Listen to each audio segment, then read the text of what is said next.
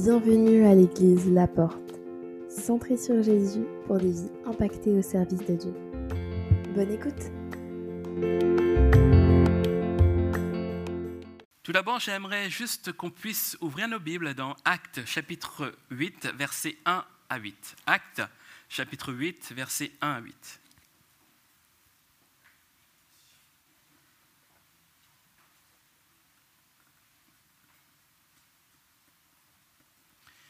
Acte chapitre 8, versets 1 à 8. Il dit ceci, Saul avait approuvé le meurtre d'Étienne. Il y eut ce jour-là une grande persécution contre l'église de Jérusalem.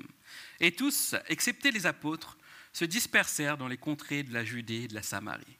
Des hommes pieux ensevelirent Étienne et le pleurèrent à grand bruit. Saul, de son côté, ravageait l'église, pénétrant dans les maisons. Il en arrachait hommes et femmes et les faisait jeter en prison. Amen. Je ne sais pas si on peut dire Amen à ce que nous venons de lire, mais Amen parce que ça fait partie de la parole de Dieu. Ça fait quelques mois déjà que nous avons commencé notre étude sur le livre des actes. Et si vous avez raté cette étude, je vous, euh, invite à aller sur notre chaîne YouTube et vous pouvez revenir sur les différentes prédications. Nous en sommes au chapitre 7 et je vous euh, confirme que c'est le dernier chapitre de cette série.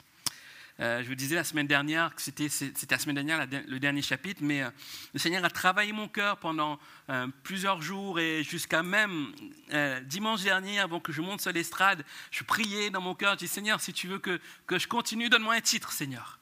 Donne-moi un titre. Et alors que j'allais monter sur l'estrade, le Seigneur me donne le, le mot résilience. Et c'est là que ce titre est venu, c'est une église résiliente. Voici le titre du chapitre 7, Une Église résiliente. Pourquoi résiliente? Qu'est-ce que ça veut dire euh, la résilience?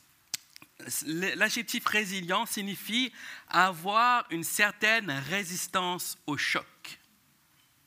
Une église résiliente, c'est une église qui a une certaine résistance, résistance au choc.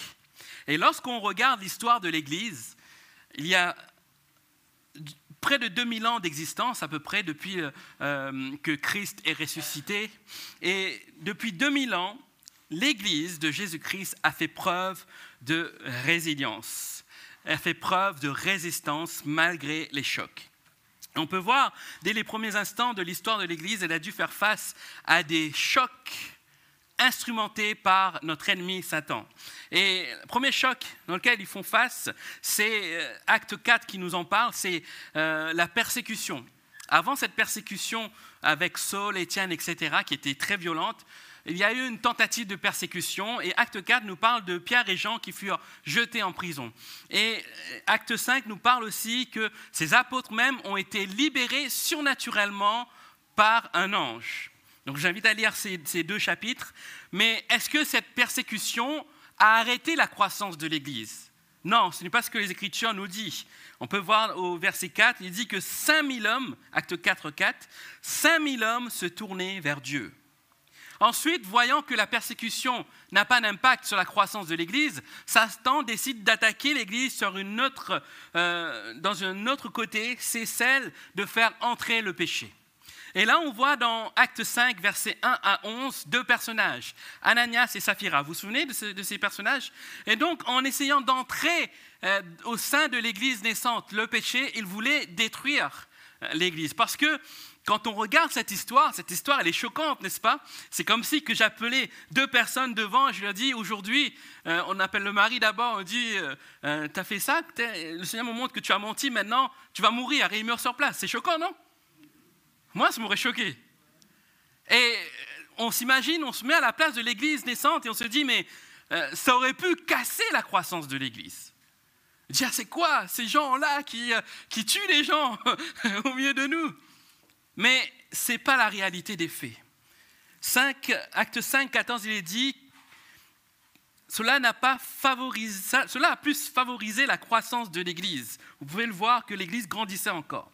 Donc il utilise la persécution, il utilise le péché et il voit que l'Église continue d'avancer. Alors il essaie une troisième tactique. Il essaie de créer une division dans l'Église.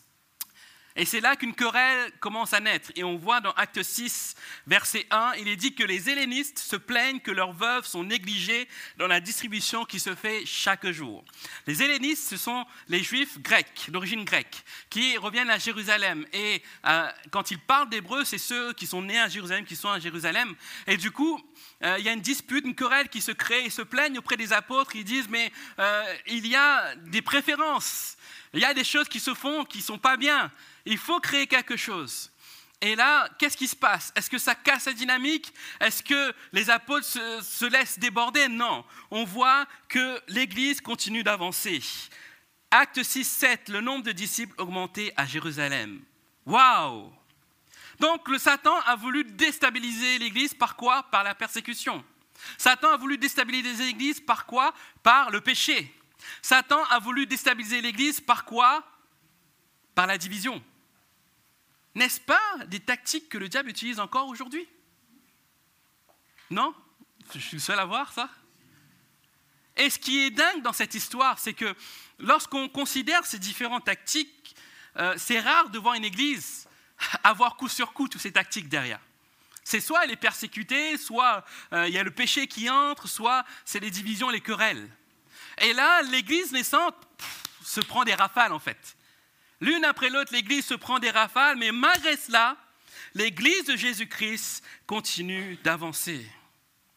Et lorsqu'on regarde cette histoire, on se dit, mais Dieu est quand même un Dieu formidable.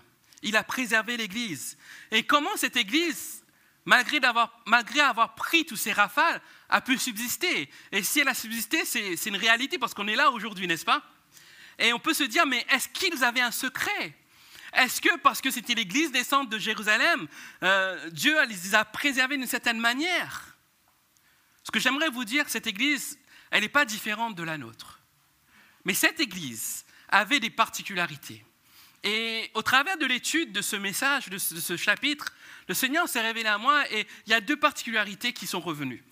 La première particularité qu'on peut voir par rapport à cette église, c'est que cette église voulait obéir au Seigneur. Elle voulait obéir au Seigneur au travers de cette grande mission que Jésus a confiée à son Église. Matthieu 28, 19. Allez par tout le monde, prêchez la bonne nouvelle, faites des disciples, baptisez-leur au nom du Père, du Fils et du Saint-Esprit. Cette mission était pour les disciples qui étaient là alors que Jésus allait être élevé, mais cette mission est pour nous aussi aujourd'hui. Et les disciples avaient comme seul focus, c'est d'obéir à Christ au travers de cette mission. Et on peut le voir dans l'histoire de l'Église. Et on voit dans Actes 4 et 5, lorsque Pierre et Jean se font arrêter, l'ange les libère. Et qu'est-ce qui se passe? Est-ce qu'ils arrêtent de parler de Jésus? La Bible dit qu'ils continuèrent à parler de Jésus. Amen. Focus sur la mission. Ensuite, lorsque Ananias et Saphira euh, furent sévèrement jugés par Dieu, ça n'a pas arrêté l'Église. Acte 5, 14, il dit le nombre de ceux qui croyaient au Seigneur, hommes et femmes, s'augmentait de plus en plus. Lorsqu'il y a eu la tentative de division, euh, la parole de Dieu se répandait encore plus. Et on voit que malgré cela, l'obéissance à cette mission de Jésus-Christ était gravée dans leur cœur. Et tous les chocs dans lesquels ils sont passés n'étaient pas pour eux un arrêt complet, mais plutôt une pause. Bien sûr, ils ont considéré tout cela. Bien sûr que dans la persécution, ils l'ont pas vécu comme quelque chose euh, de, glorieux, même si on voit dans les Écritures, il dit que Pierre et Jean étaient heureux d'avoir été jugés au nom de Jésus-Christ. Il est parlé de ça. Mais la persécution, c'est quelque chose qui fait mal. La persécution nous emmène vers la mort. Il y a une réalité. Mais pour eux, cette réalité qui était de, saisir, d'obéir à Christ était plus importante. Et parce qu'ils voulaient obéir au Seigneur, alors Dieu les a conduits à emmener plus d'âmes à lui être des outils puissants entre ses mains, à faire en sorte que les pièges de l'ennemi n'ont pas arrêté la croissance de l'Église. Bien-aimés, nous avons un défi qui est devant nous. Ce défi, c'est d'obéir, obéir au Seigneur, au-delà de ce que nous pouvons subir dans notre Église. Parce que nous, pouvons, nous sommes tous humains. Nous sommes tous faits différemment, avec des caractères différents, des compréhensions différentes.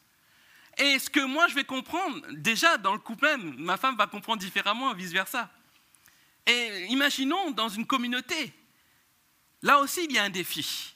Et il ne faut pas seulement nous arrêter à cela. Et ce qui se passe naturellement lorsque ça nous arrive, lorsque nous sommes percutés par un choc, on s'arrête. On examine ce qui nous arrive. Et là, on reste bloqué. Et malheureusement, certaines fois, nous sommes tellement bloqués que ça a un impact sur l'Église. Qu'est-ce qui se passe? Il y a des personnes qui quittent l'Église. Et ceux qui restent sont aigris, sont remplis de colère. Ils n'arrivent plus à aimer, ils n'arrivent plus à, pardonner, ils n'arrivent plus à faire confiance. Et si ça perdure, l'Église meurt. Vous comprenez? Donc c'est à nous de rester focus sur ce que euh, Jésus euh, nous a confié comme mission, au-delà de, la façon de nous aimer les uns les autres, au-delà de ce que le diable peut essayer de faire. Restons focus dans l'obéissance à Christ. Amen. D'autant plus pour l'Église naissante, les chocs allaient, d'intensité en intensité. Acte 7, 8, de ce que j'ai lu en introduction, euh, ces deux textes nous parlent du premier martyr, Étienne. Et à partir d'Étienne, c'est le début d'une grande persécution pour l'Église. Et cette grande persécution est menée par un homme, un grand leader, Saul. Et malgré cela, malgré la persécution qui devient rude, parce que Étienne meurt, Étienne meurt. Étienne n'est pas seulement blessé, il meurt. Et qu'est-ce qui se passe? Ils nous disent que euh, les, apôtres, non, les, disciples, excepté les apôtres, sont dispersés. Donc il y a une peur, il y a une crainte pour leur vie. Il y a quelque chose de mauvais qui se prépare. Et il est dit que Saul, alors qu'il voit Étienne mourir, il, il va continuer cette œuvre de persécution. Mais ce qu'on peut voir, c'est que malgré l'intensité, le message de Jésus continue son chemin. Amen.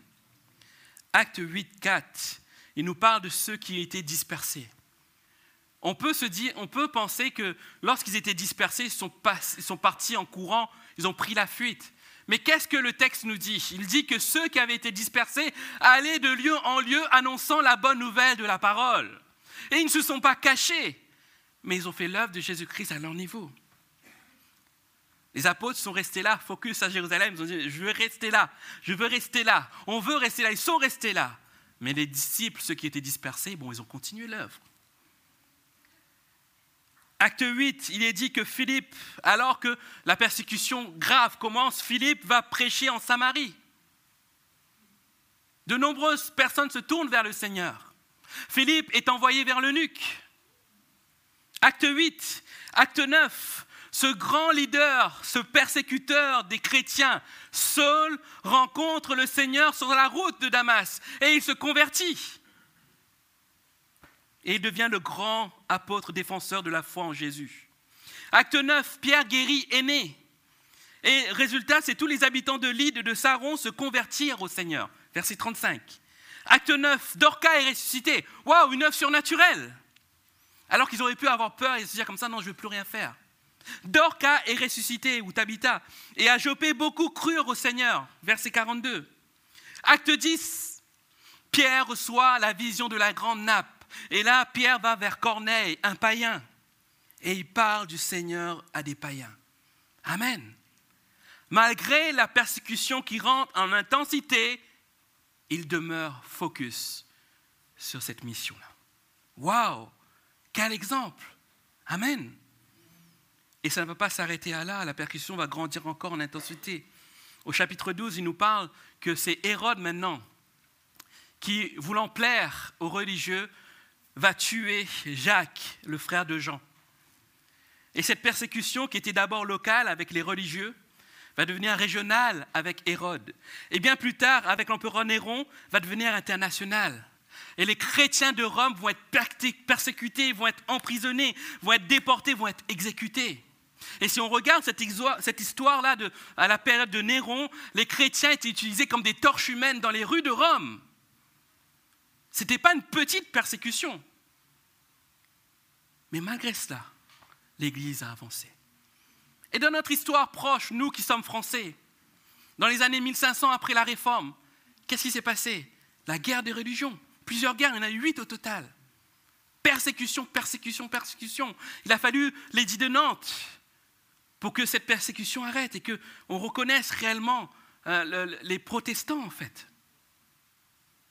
1500, bon, j'étais pas né, mais c'est plus proche de nous, comprenez? Malgré cela, malgré cela, malgré cela, nous sommes aujourd'hui ce dimanche 26 mars et nous sommes réunis ici librement. Amen.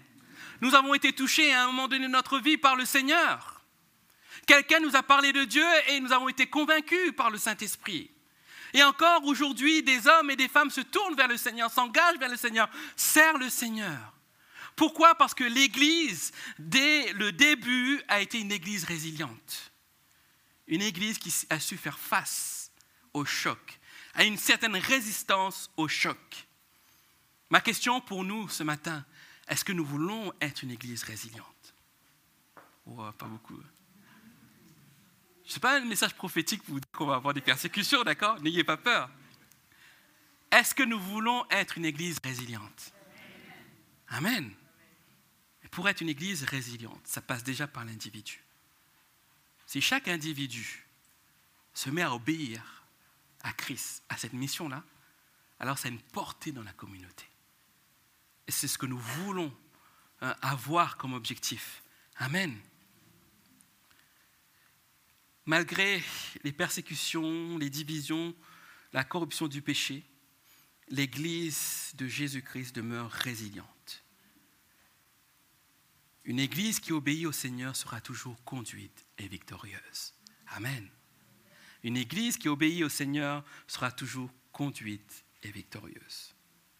Dernièrement, euh, c'était l'année dernière, à la fin des grandes vacances, Nava et, euh, Johan euh, reviennent de mission. Ils étaient partis dans un pays euh, où les chrétiens sont persécutés. Je vais taire le nom du pays pour préserver ces chrétiens. Je vais taire aussi l'organisation qui les a emmenés aussi.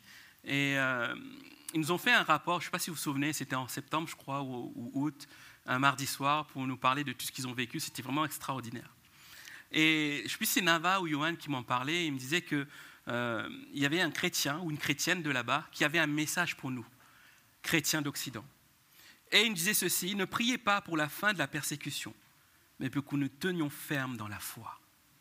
Waouh Ne priez pas pour la fin de la persécution, mais pour que nous tenions ferme dans la foi. Et cette parole ne date pas d'il y a 2000 ans, c'était l'année dernière.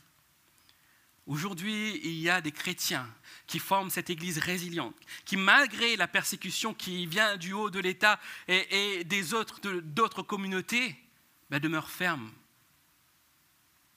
Et une Église qui est résiliente, c'est une Église qui ne se focalise plus sur ce qu'elle subit, mais se focalise sur Dieu. Amen. Malgré la dureté, hein, malgré la dureté, parce que quand il nous en parlait, il nous parlait des personnes qui ont été emprisonnées, qui ont été tuées, etc., etc. La dureté est là. Ce n'est pas un message d'autosatisfaction que je vous dis ce matin. Il y a une réalité de souffrance dans la persécution. Il y a des personnes qui meurent face à la persécution. Mais face à cela, sur quoi nous focalisons-nous? Sur ce que nous vivons ou sur le fait d'obéir à Christ? C'est notre défi, bien-aimé. Amen. Ensuite, pour qu'une Église soit résiliente, il faut que l'Église soit et reste plutôt connecté à Dieu. Ce n'est pas une connexion en Wi-Fi, ce n'est pas une connexion euh, sur nos smartphones, sur nos tablettes, etc. C'est être connecté constamment à notre Dieu. Et on peut voir, c'était le cas de l'Église naissante. Malgré les chocs, l'Église primitive a toujours eu comme mode de vie, comme mode de vie, une connexion intime et profonde avec Dieu. Et grâce à cela, ils pouvaient compter aussi sur la puissance du Saint-Esprit. Acte 4, verset 24, il est dit, lorsqu'ils l'eurent entendu, ils élevèrent la voix, ils élevèrent à Dieu la voix tous ensemble. Là, on arrive à ce moment où Pierre est relâché et ils se mirent à prier le Seigneur. Et là, il y a une action puissante et surnaturelle du Saint-Esprit qui a lieu. Et là, il est dit au verset 31, quand ils eurent prié, le lieu où ils étaient assemblés trembla. Ils furent tous remplis du Saint-Esprit et ils annonçaient la parole de Dieu avec assurance. Acte 2, la Pentecôte. Acte 4, repentecôte. C'est un peu ce qu'ils ont vécu. Le lieu où ils étaient tremblés, bien aimés. Et ils furent remplis du Saint-Esprit. Et c'est là, que nous voyons aussi cette interdépendance à Dieu. Alors qu'ils euh, sont relâchés, ils auraient pu se dire, bon, allez, on se met à l'écart, on se fait oublier, euh, on va se cacher le temps qu'ils euh, oublient nos têtes. Non. Ils se réunirent avec les autres, ils racontent tout ce qui se passe, et là, ils se mettent à prier. Et là, l'action du Saint-Esprit. Une église résiliente, c'est une église qui est capable de rester focus aussi sur cette communion avec Dieu. Et si nous voulons tenir, malgré l'adversité, c'est la qualité de notre relation qui fera la différence. Acte 7, on peut voir que Étienne était rempli du Saint-Esprit. Lorsque Étienne est, en train d'être lapidé et qu'il meurt, sa seule préoccupation, c'est quoi? Ce n'est pas de dire Seigneur, fais en sorte que j'ai moins mal. Sa préoccupation, c'est pour ses bourreaux. Ne leur impute pas ce péché. Waouh Il était en train de se faire lapider. Ce n'était pas des cailloux qu'on lançait. S'il voulait le tuer, c'était des, gros rochers. Il est en train de se faire lapider et cet homme connecté avec Dieu, parce que Dieu ne veut pas que l'homme meure, Amen, mais que tous parviennent à la connaissance. Alors qu'il est connecté au Saint-Esprit, il voit euh, le Fils de l'homme, le Seigneur Jésus, assis à la droite de Dieu. Et il dit qu'il avait un visage d'ange. Étienne avait cette connexion avec Dieu. Acte 8, 26. Un ange du Seigneur s'adresse à Philippe et lui dit, Lève-toi, va du côté de midi. Pour que Philippe puisse entendre et voir cet ange, il fallait qu'il ait une connexion avec Dieu. C'est indispensable. Et Philippe va aller vers l'eunuque et, et là, après ça, il va être transporté. Moi, je suis fan de, tout ce qui est euh, film de science-fiction, ben, il y a une réalité là. Philippe est transporté. On ne sait pas de quelle manière, est-ce que ça a été à la mode de Star Trek où euh, il a été enlevé, on ne sait pas. Mais c'est surnaturel. Parce que Philippe est à l'écoute de Dieu, il obéit et Dieu lui dit quoi faire. Ensuite, acte 9, le Seigneur va parler à Ananias par une vision. Parce que si le Seigneur n'avait pas parlé à Ananias, s'il n'était pas connecté euh, au Seigneur Ananias, ben, il ne serait jamais allé vers Saul. Mais à un moment donné, il dit Seigneur, tu es sûr euh, tu sais ce qu'il fait? Il tue des gens comme moi. Si je vais là-bas, ce n'est pas un piège, ce n'est pas un guet-apens ou quoi que ce soit. Il fallait cette révélation divine pour que Ananias, malgré sa peur, aille vers Saul. Parce que Saul a été percuté par le Seigneur sur cette route-là. Et il nous faut rester connectés à Dieu. Et ensuite, acte 10, quand on voit Pierre et la vision de la nappe, Pierre était en prière quand il a cette vision. Et c'est là que le Seigneur lui communique, lui parle. Ce que j'ai considéré pur, ne le regarde pas comme impur. Donc il y a une nécessité pour cette Église d'être connectée à Dieu. Bien aimé, il n'y a pas de secret, il n'y a pas de mode d'emploi. Euh, si nous voulons être et demeurer une église résiliente, il nous faut être connectés à Dieu. C'est comme ça que le Seigneur va se révéler à nous. C'est comme ça que le Seigneur va nous donner des directives. Amen. Et on peut voir qu'à chaque fois, malgré les persécutions, Dieu continue à s'adresser aux apôtres et les utiliser d'une manière surnaturelle. Mais pour cela, il fallait qu'ils soient réceptifs aux paroles du Seigneur. Notre défi en tant qu'Église est de rester connecté à notre Dieu, d'abord individuellement, mais aussi en communauté. On fait le contraire d'habitude. On se dit, ouais, je veux venir au culte, il y a, il Love qui va faire la louange, euh, et je veux vivre un temps, j'aime bien quand elle, quand elle fait la louange, et j'aime bien quand Pierre Richard est à la batterie. Euh, waouh, j'aime moins le, le, le, guitariste, mais c'est pas grave. non, je rigole. Euh, mais des fois, on vient pour ça, en fait. On se dit, c'est le moment qui fait qu'on va se sentir bien connecté avec Dieu. On fait des choses contraires. Alors que si nous, nous sommes connectés, alors ça va faciliter la vie à tous les leaders de louanges. Vous savez, des fois c'est dur pour eux. Hein. Ils ont l'impression de tirer, tirer des personnes qui ne sont pas connectées. On essaie de mettre la fibre, non, ça ne marche pas. Revenons à l'essentiel. Si nous, individuellement, nous sommes connectés, notre Église en bénéficiera. Et quand je parle d'Église, je ne parle pas du bâtiment. Je parle de nous tous réunis ici, qui formons l'Église. Amen c'est un défi. 1 Thessaloniciens 5, 17 nous dit ceci, priez sans cesse. Et prier sans cesse, ce n'est pas prier à chaque instant, mais constamment, à plusieurs reprises. À chaque fois que nous avons l'opportunité de prier, prier.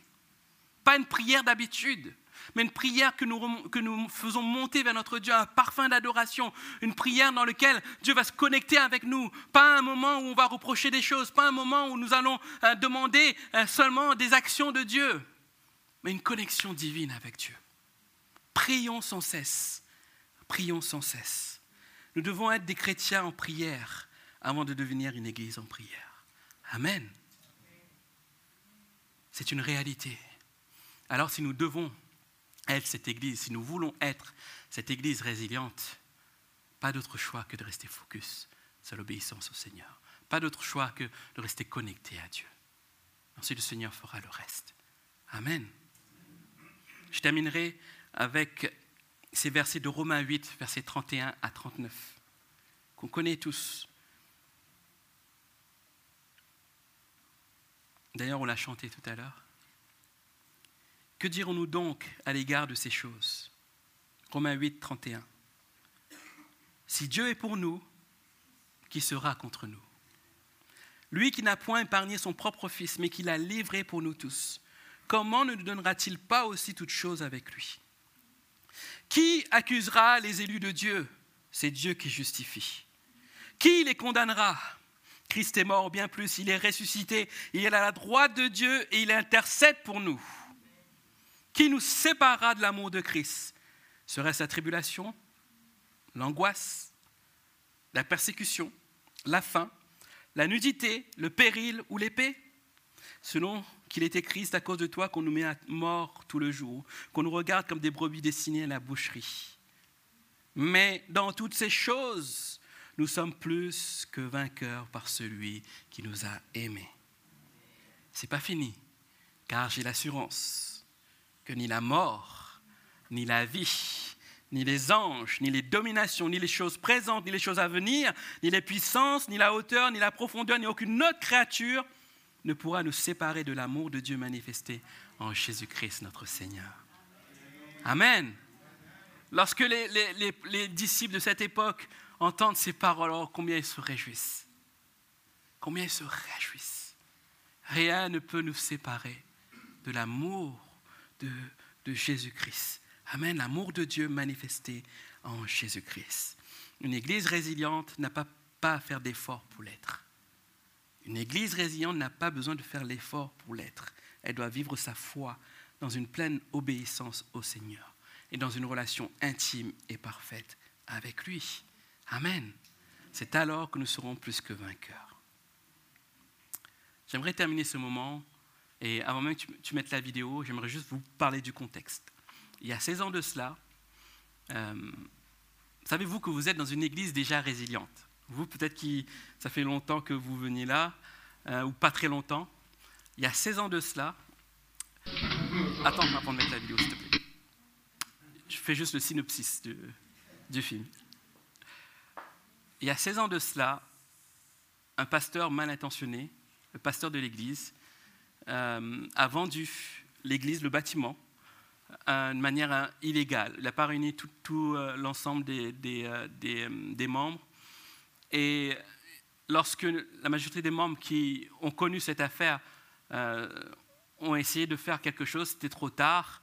la mairie a préempté ce lieu et, du coup, la mairie a muré les lieux.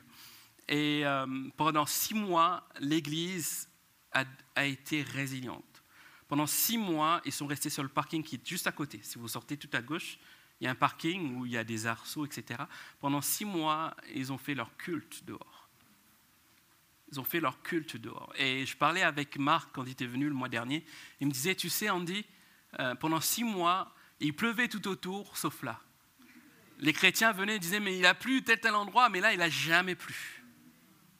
Parce qu'ils avaient foi en leur Dieu. Ils voulaient obéir à Dieu. De ce moment, il reste une poignée de personnes qui sont peut-être là ce, matin et, j'aimerais vous honorer pour votre résilience. Parce que si nous sommes là aujourd'hui, si euh, nous, nous jouissons un peu de ce lieu et que l'Église connaît cette Église comme elle est aujourd'hui, C'est grâce à des hommes et des femmes qui se sont levés, ils ont dit comme ça, on ne va pas laisser les choses se faire comme ça. On ne veut pas de la division dans l'Église. On veut vraiment que Dieu intervienne. Ça a été difficile. Et là, je vous fais juste un, synopsis de, quelques, moments, mais ça a duré, on m'a dit ce matin, huit ans à peu près, la bataille judiciaire, avant qu'ils puissent recevoir encore l'usage de leurs locaux. Il y a eu des moments difficiles. J'ai eu des entretiens avec des personnes anciennes qui ont dit que euh, c'est des moments de querelle où ils ont préféré quitter l'Église. Vous vous souvenez de ce que j'ai dit tout à l'heure? Euh, C'est des conséquences. Il y a plein de personnes qui sont parties dans la nature. Mais ça n'a pas arrêté la croissance de l'Église. Le pasteur en question n'est plus dans les assemblées de Dieu, rassurez-vous. Mais aujourd'hui, vous comme moi, vous qui n'avez pas connu, comme moi, je n'ai pas connu, euh, je n'étais pas bébé à l'époque, hein, j'étais déjà né, mais on jouit de quelque chose parce que des hommes et des femmes, des frères se sont levés, ils ont dit non, on ne veut pas ce statu quo. Et on veut vraiment obéir à Dieu. Et Dieu nous a parlé, il veut qu'on continue, c'est notre Église. Et nous sommes là, et ils sont restés là. Ils se sont bataillés pour cette Église. Et je voudrais juste vous montrer cette vidéo qui est le moment où ils cassent les murs. Euh, ça va peut-être réveiller des mauvais souvenirs pour les anciens. Pardonnez-moi, ce n'est pas pour vous taquiner ce matin, mais c'est pour que tout le monde puisse euh, saisir euh, ce que vous avez vécu en fait. C'était le moment où vous reveniez dans les locaux, où vous cassiez les murs, etc. Et vous découvrez l'église d'il y a 16 ans, avec une couleur rose à la porte. voilà, donc vas-y, tu peux mettre.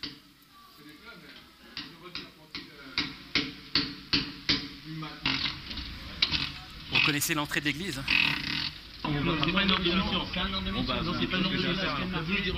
Officiellement, d'après la mairie, l'église a été fermée pour des raisons de sécurité. Ça, c'était les raisons officielles.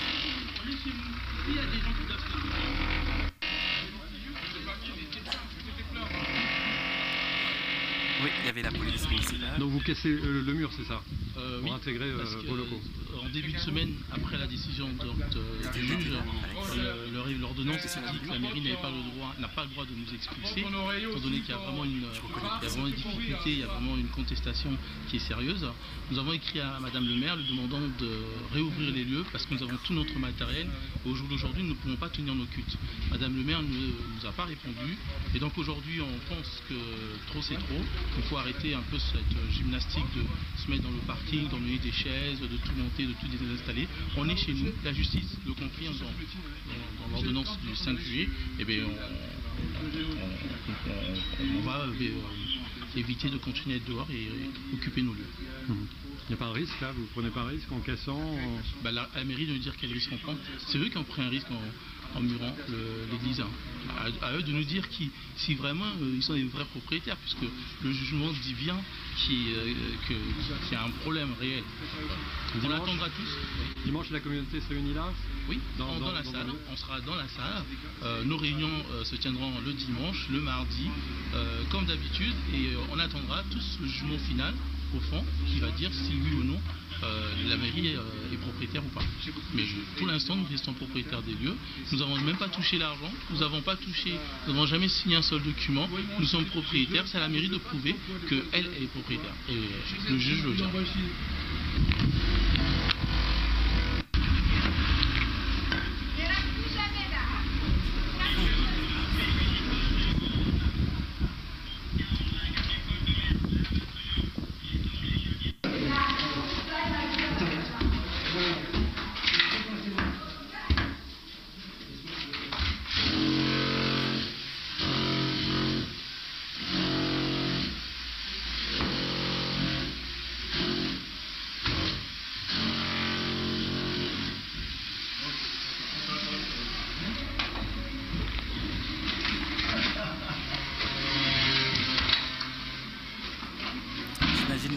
dit. des chrétiens de retrouver leur, leur lieu de culte. Hein, après toutes ces batailles.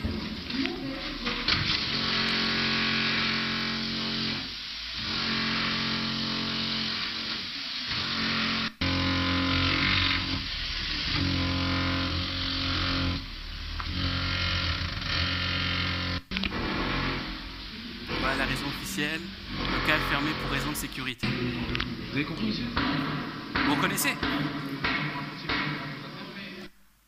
Voilà. Une église résiliente, c'est une église qui est victorieuse, malgré les chocs, malgré les difficultés. Et on ne sait pas ce que nous réserve l'avenir. Prions Seigneur de rester focus sur sa volonté. Et que peu importe ce que nous pouvons faire ou vivre, c'est Dieu qui est au contrôle. Amen. Est-ce qu'on peut prier le Seigneur? Si vous voulez bien, pour ceux qui peuvent, on peut tous se lever et puis euh, vous joindre à moi dans la prière que le Seigneur travaille nos cœurs ce matin.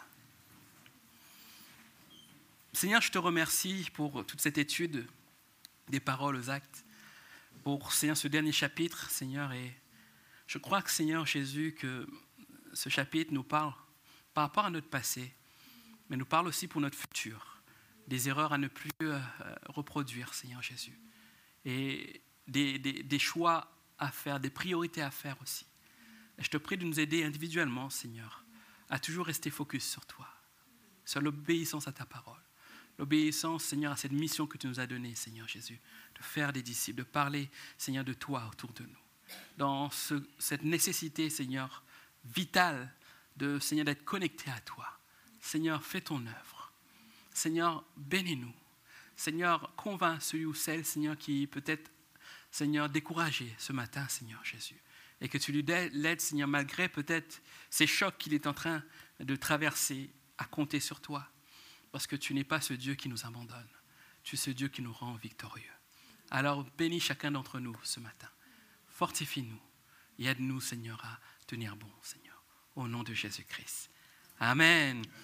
Amen. Est-ce qu'on peut juste applaudir? Vraiment.